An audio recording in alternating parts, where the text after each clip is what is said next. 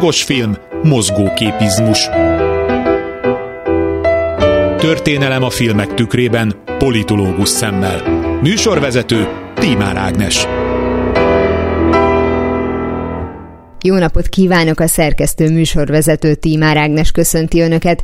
Történelmi műsorunk mai adásában tovább vizsgáljuk a liberalizmus fejlődését, természetesen filmek segítségével, ahogy megszokhatták. Még mindig a Párduc című alkotást használva vizsgáljuk meg a tizenkilencedik századi Itáliát. Hajrá! Reményeim szerint sokan emlékeznek még a Piedone filmekre, és azon belül is egy momentumra, amikor megkérdezték hősünktől, hogy olasz-e, mire az volt a válasza, hogy nápolyi. Ha még az ezerkilencszázhetvenes években is számon tartották magukról és egymásról az olaszok, hogy északi vagy déli területről származnak, akkor nem csodálkozhatunk, hogy bő száz évvel korábban, amikor még az itáliai egység csak tervben volt, egy sokkal hangsúlyosabb szembenállást kellett kezelni. A korábbi adásban Paár Ádám történész politológussal arról beszélgettünk, hogy természetesen nem mindenki lelkesedett a közösködés gondolatáért. Északon meg voltak róla győződve, hogy a déli lakosság barbár népség, míg délen talán a politikai, illetve katonai hátrány miatt is folyamatosan kisebbrendűségi érzettel küzdöttek, és meggyőződése volt az ott élők többségének, hogy egység alatt az észak a déli területek bekebelezését érti. A délolaszokat körüllengő sztereotípia, amely szerint züllöttek és bűnözők, szinte maga generálta az eredményt, hogy kialakuljon egy jellegzetes banditizmus. Ugyanakkor ez jelen volt északon is, hangsúlyozta Paár Ádám, csak délen büszkeség is eltöltötte a valóban illegalitásban működőket, hogy milyen szervezetten képesek intézni a hozzájuk tartozó terület ügyeit. Ma a Párduc című alkotáson keresztül mutatja be Paár Ádám, a Méltányosság Politika Elemző Központ munkatársa, a maffia tizenkilencedik századi történetét. Nyilvánvalóan társadalmi, sőt politikai okok is álltak a banditizmus megnövekedése mögött, ugyanis hát azért a nápolyi hadseregnek a százezer katonájának a nagy részét egy fillér nélkül feloszlatta az új hatalom, és azért fegyverhez értő embereket mindenfajta zsold nélkül szélnek ereszteni meglehetősen kockázatos vállalkozás volt, és hát ugye hozzájuk csatlakoztak az új adók miatt fölháborodott parasztok, meg olyan papok, szerzetesek, akik az antiklerikális törvények miatt féltek, tehát féltek attól, hogy az antiklerikális rendelkezéseket bevezetik náluk is. Na és akkor ebből lett egy jó nagy bandita háború, amely azért is tragikus, mert több olasz halt meg ebben, mint, a, mint az összes többi külföldi hatalmak, tehát osztrákok elleni háborúban együttesen. Tehát ez is hozzájárul ahhoz, hogy a dél egy megszállásként értelmezte ezt az Észak-Olaszország által északról kierőszakolt egyesítést. A Viscontinak a filmje a hatvanas években készült, ezerkilencszázhatvanháromban, és a Visconti is egy arisztokrata családból származott, és ugye a történet alapjául szolgáló, szintén a Párduc című, egész pontosan a Gepard című regény írója, Giuseppe Tomassi di Lampedusa is egy szicíliai arisztokrata család sarja volt. Lampedusa egyébként, ha valaki kíváncsi a címeire, Pálma hercege, Lampedusa fejedelme, Toretta bárója, első osztályú spanyol grand, és még volt egy-két címe. Tehát igazából egy arisztokrata írta meg a, a szicíliai arisztokrácia történetét. Nyilván ezért is lehetett nagyon hiteles maga a mű. Egyébként Lampedusa harcolt az első világháborúban, és többek között Magyarországon is volt hadifogságban. ezerkilencszázharmincnégyben örökölte meg az apja halála után a címeit, megírta a regényt, két kiadó is visszautasította, ennek az okát nem tudom, de a lényeg az, hogy a harmadik kísérlet az bejött, és rögtön nagyon fölkapott lett, és hát ugye hatvanháromban megjött a Viscontinak a, a filmje, ami pedig aztán tényleg a világ hírig röpítette. Ugye a Bert Lancaster által játszott idős herceg és az Alain Delon által játszott unokaöcs Tankredi viszonya, párbeszéde mutatja meg ugye a kétféle hozzáállást ez az egyesítéshez, hogy a Salina herceg nem fűz túlzottan nagy illúziókat a nápolyi-szicíliai királysághoz. Ő igazából egy ilyen szicíliai nemes úrként, hát ő úgy elfogadja azt, hogy lényegében Nápolyból irányítják Szicíliát, de hogy nincsen túlzottan a hagyomány őrzésen, a hagyományok tiszteletén kívül különösebb érzülete a központi hatalom iránt. A Tankredi meg ugye fölhívja a figyelmet arra, és ez a kulcs mondatta ennek a történetnek, hogy néha változtatni kell, hogy minden ugyanúgy maradjon. Tehát, hogy el kell szakadni ugye az elaggott Bourbon dinasztiától, és vállalni kell azt, hogy odaállunk az egyesítés mellé, mert hogyha nem állunk oda, akkor majd ezt megteszik mások, akik nem rendelkeznek nyilván a szicíliai arisztokrácia értékeivel, politikai tudatosságával, vezető szerepével. Most lehetne akár egy párhuzamot vonni a, a már korábban ismertetett magyar filmmel és a magyar reformkor tanulságaival e tekintetben. Ugye mondtad, hogy, és még nevettünk is rajta korábban, hogy ahogy a világ proletáriai egyesületek, hogy a világ arisztokratai egyesületek azért az nem jött létre, de hogy minden országban, aki arisztokrata, az hasonlóan fog gondolkodni, meg hasonlóan fog viselkedni, mint a más ország arisztokratája, uh-huh. hasonlóbban, mint az ő országában lévő alsóbb társadalmi rendhez tartozó. Tehát, hogy a dél-olasz arisztokratákat kevesebb lenézéssel tekintették, arisztokrata szinten nem volt ez a aláfölé rendeltség? A, amit ugye említettünk az előbb, hogy Dél-Itália és Észak-Itália kapcsolata, ott ugye a nép, tehát ugye a köznépet nézték le a, az északi arisztokrata születésű hmm. liberálisok, meg értelmiségiek, tehát lényegében véve ugye a, a népet magát. Viszont ugye a, a déli arisztokráciát inkább olyan szempontból, hogy volt az is, az is egy ilyen sztereotípia, hogy a nápolyi részben ugye spanyol eredetű arisztokrácia, ez ilyen nagyon-nagyon dekadensé vált, tehát, hogy nem követi már a kornak az eszméjét, hanem hát lényegében egy ilyen elaggott társaság, pont olyan, mint az egész monarchia. Tehát, hogy lényegében ugyanaz a fajta lenézés érvényesül arisztokrata irányba is, csak hát nyilvánvalóan ugye a köznép az a feneketlen kút, ami veszélyt jelent hosszú távon, gondolták de, ők. De ez csak az arisztokrácia részéről jelent meg? Tehát esetleg mondjuk az északi átlagember, az lenézte a déli átlagembert, vagy ezt nem tudjuk? Ezt így nyilvánvalóan nem tudjuk, de azért lehetnek sejtéseink, hogy ez az időszak azért már a tömegsajtó korszaka, tehát itt már a politikai propagandát már széles körben és lehet elég terjeszteni. elég egy, egy karikatúra, és akkor... És nem. ilyen, és nem is kell ugye írni, meg olvasni hozzá, tehát valószínűleg azért volt egy ilyen fajta negatív viszonyulás, de hát persze aztán később ugye jött a, például az olasz munkás mozgalom, amelyik meg ugye átvágta ezeket a regionális határokat, meg hát mondom, a, egyébként a liberálisokban is megvolt az igény, tehát ugye az, hogy az iskolarendszer és a központi hivatalok révén ugye civilizálni a délt, most nyilván ez egy rossz szó, mert úgy értem, hogy manapság rosszul hangzik, de hát lényegében ez még mindig az emberségesebb hozzáállás volt, mint az, hogy tűzzel, vassal. Most a kifejezésre gondoltam, hogy miért, mit most lehet mondani. Idézőjelben I- mondtam. Domesztikálni őket? Jó, vagy... Nyilván itt a civilizálni szóban itt benne van a civil, tehát a polgár. Mm. Tehát most akkor hogy polgárosítani. Polgárosítani, így van, így van, így van. Jó, csak ez a feladat, ez meg nem egy generációs volt az ő számukra sem. Dél-Olaszország mennyire tekintette magát kevésbé civilizáltnak? Vagy mennyivel ebből büszke arra, hogy ez az alfahímség esete, mm. tehát, hogy igen, itt banditizmus van, kérem, mi...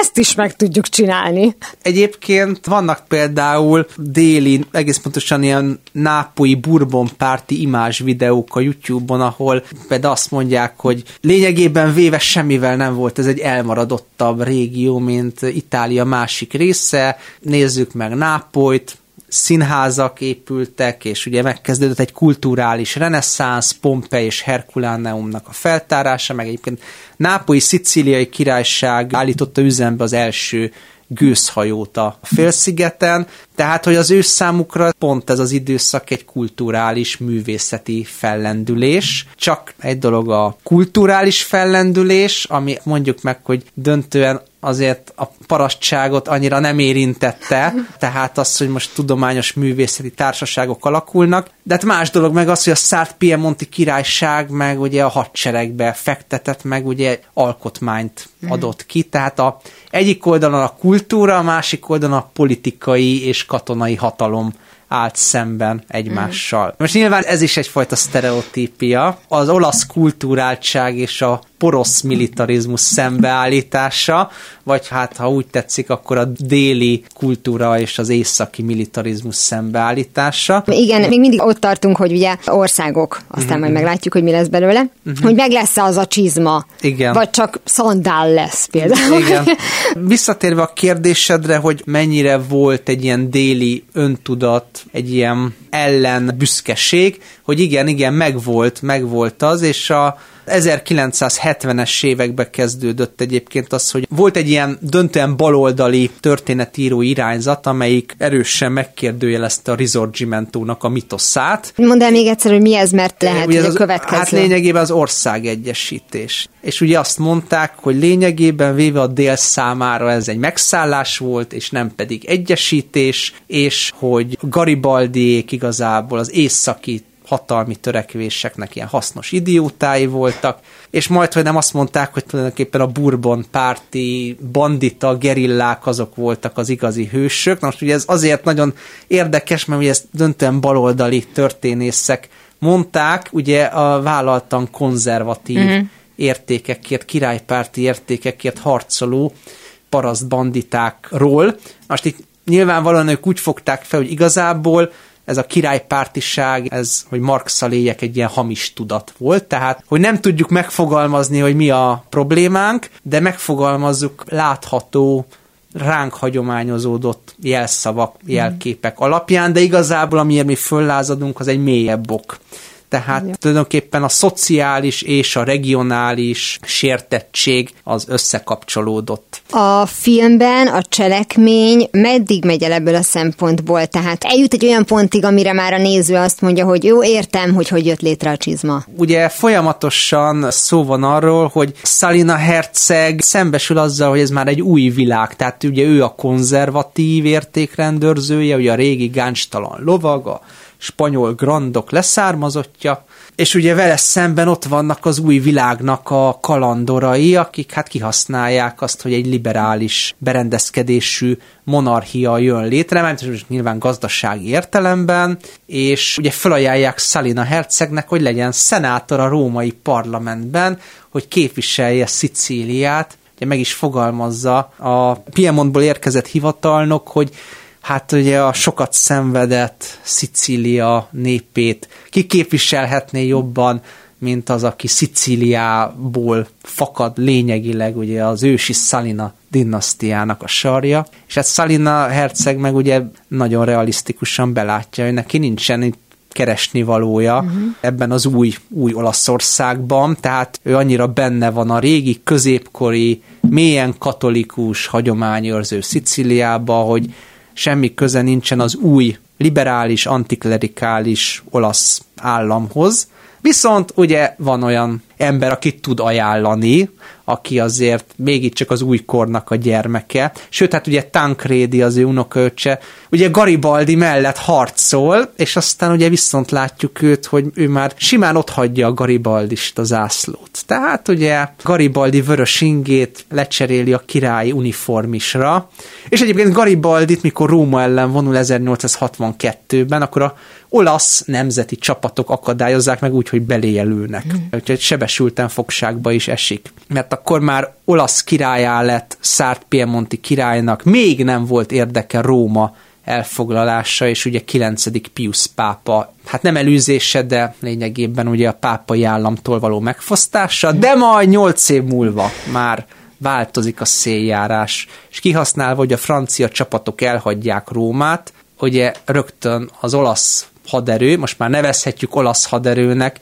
ugye Róma ellen vonul, és ugye ugyanúgy megszállja, mint korábban Nápolyt, meg Szicíliát, és nagyjából ugyanazokat a problémákat kapja is a nyakába, És egyébként van még egy nagyon érdekes része ennek a szicíliai ügynek, hogy már létezik Szicíliában a Cosa Nostra. Ja, tehát a mi ügyünk. Így van, így van, ugye, ugye a maffia, amelyik hát tulajdonképpen amúgy a nápolyi beavatkozó törekvések ellen is küzdött, tehát hogy a Szicília az a szicíliaiaké. Itt közbe kell szólnom, igen, hogy valójában Cosa Nostra nem létezett, az csak egy legenda volt, ezt a Keresztapa háromban meg is mondja ugye a, az egyik tagja.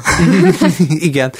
Igen, egyébként az első, hogy is mondjam, ilyen populáris megnevezése a maffiának, az ezernyolcszázhatvanháromból egy vígjátékból származik, ami a Maffiózó házassága címet viseli. Innentől kezdődött az, hogy a maffia, mint szó elkezdett népszerűségre szert tenni. Mert egyébként köznyelvben használták, mert tudták, hogy mi az, amit az egyedülálló zsebtolvaj csinált, és mi az, ami a szervezett bűnözésnek volt. I- igen, része. igen, igen, hát a köznyelvben nyilván használták, csak ekkor kezdett el Itália szerte elterjedni. És ebben nem volt egy félelem? Mert ugye aki ugye szervezett bűnözésre uh-huh. foglalkozik, és azt bemutatja, azért így lehet, hogy elkezd gyorsan életbiztosítást kötni a családja érdekében. Nem, nem, nem, szerintem itt az ezernyolcszázhatvanas években még mások voltak a viszonyok, szerintem itt még volt egyfajta büszkeség, hogy foglalkoznak a, nem, a, nem az egyes emberrel, hanem, hanem a... ez titokban tevékenykedett, hanem magával, a szóval. Beszélgettünk még szerintem nagyon-nagyon régen Jesse uh-huh. Jamesről, igen, igen, igen. hogy mindenki végül Robert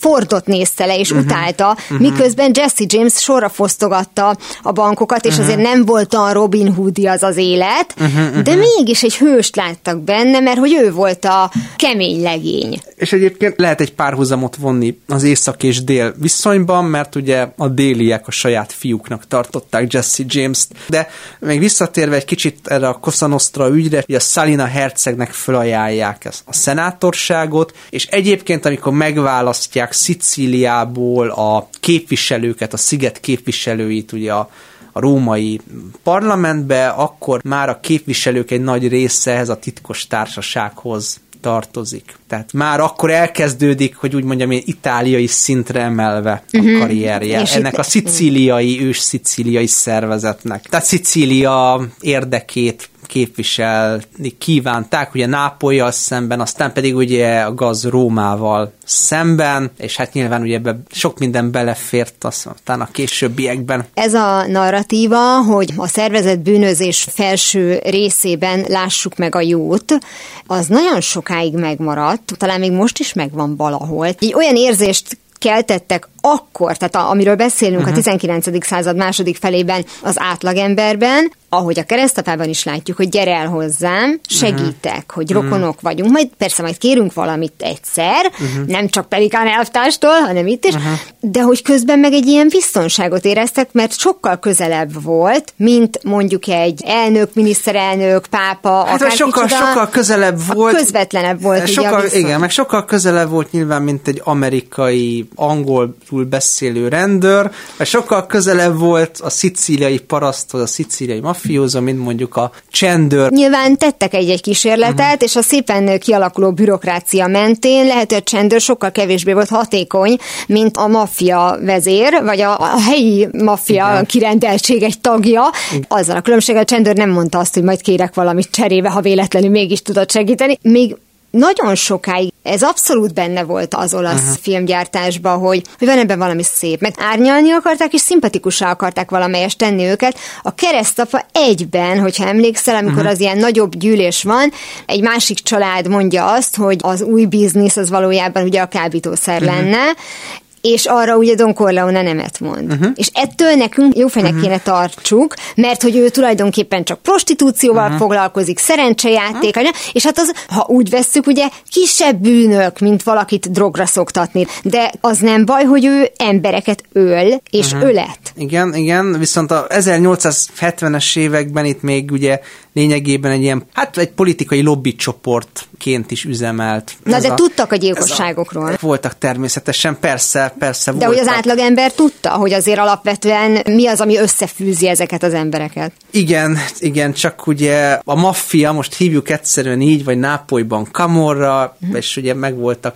minden régióban azért ennek a... Sőt, minden országban, tehát azért... Igen, igen, igen. Lényegében véve ezeknek a tagjai között voltak polgármesterek, püspököl. Nem hiszem el. De igen, igen.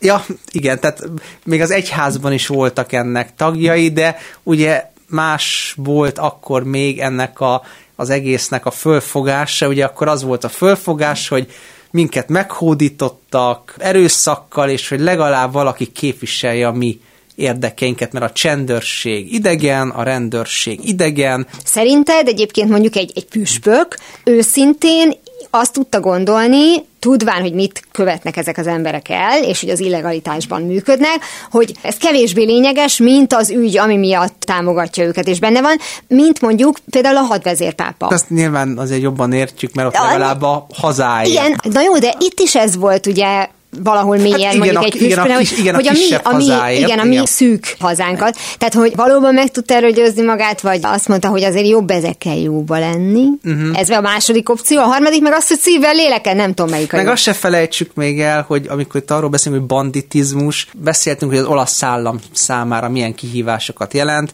de kihívás jelentett ugye a nagybirtokosok számára is, és a nagybirtokosok magán hadserege tartotta fenn a rendet, és hát ugye a nagybirtokosok, meg ugye a hivatalnokok, hát azok lettek a tagjai lényegében véve a Cosa Nostrának, és ugye nyilvánvalóan az, hogy a banditizmus kiírtásra kerüljön, az ugye egy magasabb érdek volt. Persze ennek az örvén amúgy fel lehetett lépni a szegény paraszti, agrárszocialista mozgalmakkal szemben is. Ezt is látjuk jó néhány olasz filmalkotásban, például a Corleone című filmben, ahol konkrétan ezerkilencszáznegyvenötben ugye a szicíliai parasztok föl akarják osztani a báró földjét, ugye már ezernyolcszázhatvanban Garibaldi megígérte, és hány kormány meg rendszer volt azóta, és ezerkilencszáznegyvenötben ugye végre ez teljesülhetett, de ugye az intéző megöleti Michele Labruzzót, ugye a kommunista paraszt vezért, mert hát ugye hozzá mert nyúlni a földhöz. Tehát ez ezerkilencszáznegyvenötig ívelő sztori. Tehát, hogy itt azért voltak bizonyos adósságai ennek a magát nagyon liberálisnak tartó olasz rendszernek. De egyébként, ha már itt tartunk, hogy liberalizmus, tulajdonképpen a liberális viszonyokban gyökerezett a maffiának és kamorrának ugye az életben maradása, mert hát ugye nyilvánvalóan egy liberális kormányzat, ez kicsikét olyan gyengé, puhább kezű, főleg, hogyha ilyen óriási nagy regionális különbségekkel kell boldogulnia, tehát, hogy ott mindig el tudott úszni a maffia. Ugye akkor kezdődtek a problémák, mikor jött Mussolini, és ugye van egy ilyen szép anekdóta, hogy volt egy maffia főnök, aki felkereste Mussolinit, és hát azt gondolta, hogy majd kötnek egy szövetséget, és akkor felajánlott, hogy az összes szicíliaiból mi fasisztát csinálunk, mire Mussolini azonnal ott helyben letartóztatta, és deportáltatta őt is, meg minden embert, aki a házak körül élt egy bizonyos kilométernyi körzetben. Na most ugyanez a maffia vezér aztán a olasz kereszténydemokrata pártnak oszlopos tagjaként, és egyébként tiszteletbeli amerikai ezredesként tért haza ezerkilencszáznegyvenötben. Csodálatos történet. Nyilván ezért is baja volt a szicíliai maffiózóknak az ilyen diktatórikus irányzatokkal, mint fasizmus, meg ezért féltek a kommunizmustól, a kommunista párttól. Tehát mert nem elvi problémáik voltak, hanem nem hagyták őket működni. Igen, nem csak elvi problémák voltak, nem csak az volt a probléma, igen, hogy a kommunistákról azt mondták, hogy azok az északolaszok, akik megtagadták az urat, ez, ez elhangzik ugye a Corleone filmben. Igen, igen, tehát a kommunista pártról azt mondták, hogy az, az, az mind, aki kommunista, az csak északolasz lehet, és a szicíliai család ellen támadást intéznek, és a szicíliai vallás ellen. Ezért ha az a fias kötelesség nem megtűrni őket, hanem ugye nyilvánvalóan ezen kívül, ezen idézőjelben mondom szép elveken kívül ugye az is probléma volt, hogy az ilyen diktatórikus irányzatok mindig keményebben lépnek fel, legalábbis látszólag, aztán nyilván mm. kialakulnak ott is a készkezetmos praktikák, csak ugye itt erre nem, nem maradt lehetőség. Mm. Hát meg ugye azt nem szabad itt elfelejteni, hogy ugyan a liberálisok vannak a kormányrúdnál Olaszországban, tizenkilencedik század végén, na de ez a liberalizmus, ez már nem teljesen az, amiről eddig beszéltünk, ugye, tehát itt már, hogy úgy mondjam, a nemzeti célok, a nagy célok, amik még összetartották a tábort, azok megvalósultak. Most már a gazdaság menedzselésre és a praktikus dolgokra kell koncentrálni, vasutat építeni, anyagkönyvezni, közigazgatást kialakítani, csendőrséget felállítani. Most nyilvánvalóan ezek kompromisszummal lehetségesek. Ráadásul Itáliában, meg egyébként ez az egész mediterrán világra és Latin Amerikára is igaz, hogy a kormánypártok a transformizmus jegyében kormányoztak, ez azt jelentette, hogy igyekeztek mindenkit pacifikálni, integrálni, aki veszélyes ellenzéket jelenthetett volna. Tehát Szicíliában ugye a Salina herceg az egy veszélyes ellenzéki lehet potenciálisan, mert ugye köréje gyülekezhet a szicíliai arisztokrácia, meg a szicíliai parasztság, akkor vásároljuk meg egy szenátori ranggal. De hogyha őt nem lehet, akkor majd a helyi maffia főnököt lehet. Tehát lényegében véve akár liberális, akár konzervatív, ez a transformizmus politikája, ez sokáig, egészen Mussoliniig bevált, de gyakorlatilag Mussolini is ugyanezt csinálta, mert ha nem ezt csinálta volna, akkor lehet, hogy nem lett volna ilyen tartós az a uh-huh. diktatúra. Tehát elindul egy ilyen professzionális politika formálás, csinálás, és mondanom sem kell, hogy ugye ebbe belefér a választási manipuláció, belefér az, hogy átrajzoljuk a körzeteket, úgy, ahogyan nekünk tetszik. Tehát még mindig nem a demokrácia megvalósulásáról beszélünk. Uh-huh. Ugye a történelmi részét azt átvettük, a színészekre azért térjünk ki. Visconti mit vett figyelembe szerinted itt a castingnál? Ugye Alain Delon, Claudia Cardinale, Mario Girotti, vagyis igen. ugye Terence Hill, és hát Bert Lancaster. Uh-huh. Tehát koprodukciós volt az egész, ilyen multikulti szereposztás. Eredetileg nem is Bert Lancastert akarták, hanem volt egy szovjet orosz színész, aki játszotta volna, de aztán ugye valahogy a Bert Lancaster hárult ez a, ez a feladat. Tippelek, az amerikaiak adtak pénzt a megvalósításra. Hát azt én nem tudom. Nem tudom megerősíteni és cáfolni. Minden esetre tehát a Burt Lancaster az ilyen többszörös casting után uh-huh. lett már. És hát a többiek, hogy hogyan lettek kiválasztva, azt megmondom őszintén, azt nem tudom. A kék szemük alapján. De, de, de, nem de a... Claudia Cardinale-nak azért szerintem neki illett ez a... De a, ő a olyan, szeret. Ő mindig ez az ilyen jó értelembe vett vérbő, gyönyörű mm, tehát neki illett, illett volt, a szicíliai. Igen, tehát a déli megjelenés. Terence Hillt meg bármilyen filmben látható, én megnézem. Neki amúgy is egy kisebb szerepe volt. Igen, de, de tudod, amikor elindult újra ez a reneszánsz, mm. a Bud Spencer, Terence Hill filmeknek pár évvel ezelőtt, akkor mindent kiadtak, amiben valamelyikük feltűnt, tehát a, a Párduc is újra, mert dé vé dén mm. kapható volt, miközben hát tényleg mellékes az ő jelenléte. Mm-hmm. De ugye Alain Delon francia színész, de ugye tudjuk, ez a francia-olasz mm. együttműködés, a, főleg a filmgyártásban, az nagyon régre mm-hmm. nyúlik vissza. Szerintem teljes mértékben hitelesen játszották, mind a színészi játék, mind a társadalomtörténet hiteles volt, meg hát ugye ez eredet helyszíneken uh-huh. vették fel, tehát ugye ez is hozzátartozik a dologhoz, és ugye Visconti eléggé tapadt a regényhez, tehát nem sokat változtatott rajta. Azt gondolom, hogy ebben az értelemben ez egy jó döntés volt. Tehát amúgy mindenkinek ajánlom magát a könyvet is, nem csak a filmet. Uh-huh. A hetvenes évek Olaszországát pedig ugye megismerjük már az említett Piedone filmekből uh-huh. is, úgyhogy nagyjából ugyanazt a hátteret fogjuk uh-huh. látni a történetben, csak más módon lesz mondjuk konfliktusos. Uh-huh.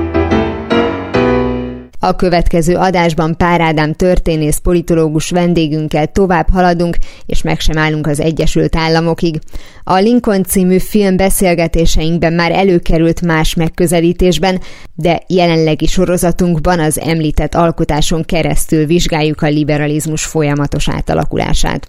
Ez volt már a Hangosfilm mozgóképizmus. Legközelebb ismét szombaton délután fél kettőtől várom Önöket. Természetesen a korábbi adásokat, ahogy a mait is hamarosan megtalálják archívumunkban, valamint podcastként. Kövessenek minket a Facebookon, és ha még nem tették, iratkozzanak fel YouTube csatornánkra. Köszönöm a figyelmüket, a szerkesztő műsorvezetőt, Tímár Ágnest hallották. Viszont hallásra! Hangosfilm, mozgóképizmus. Műsorvezető Tímár Ágnes.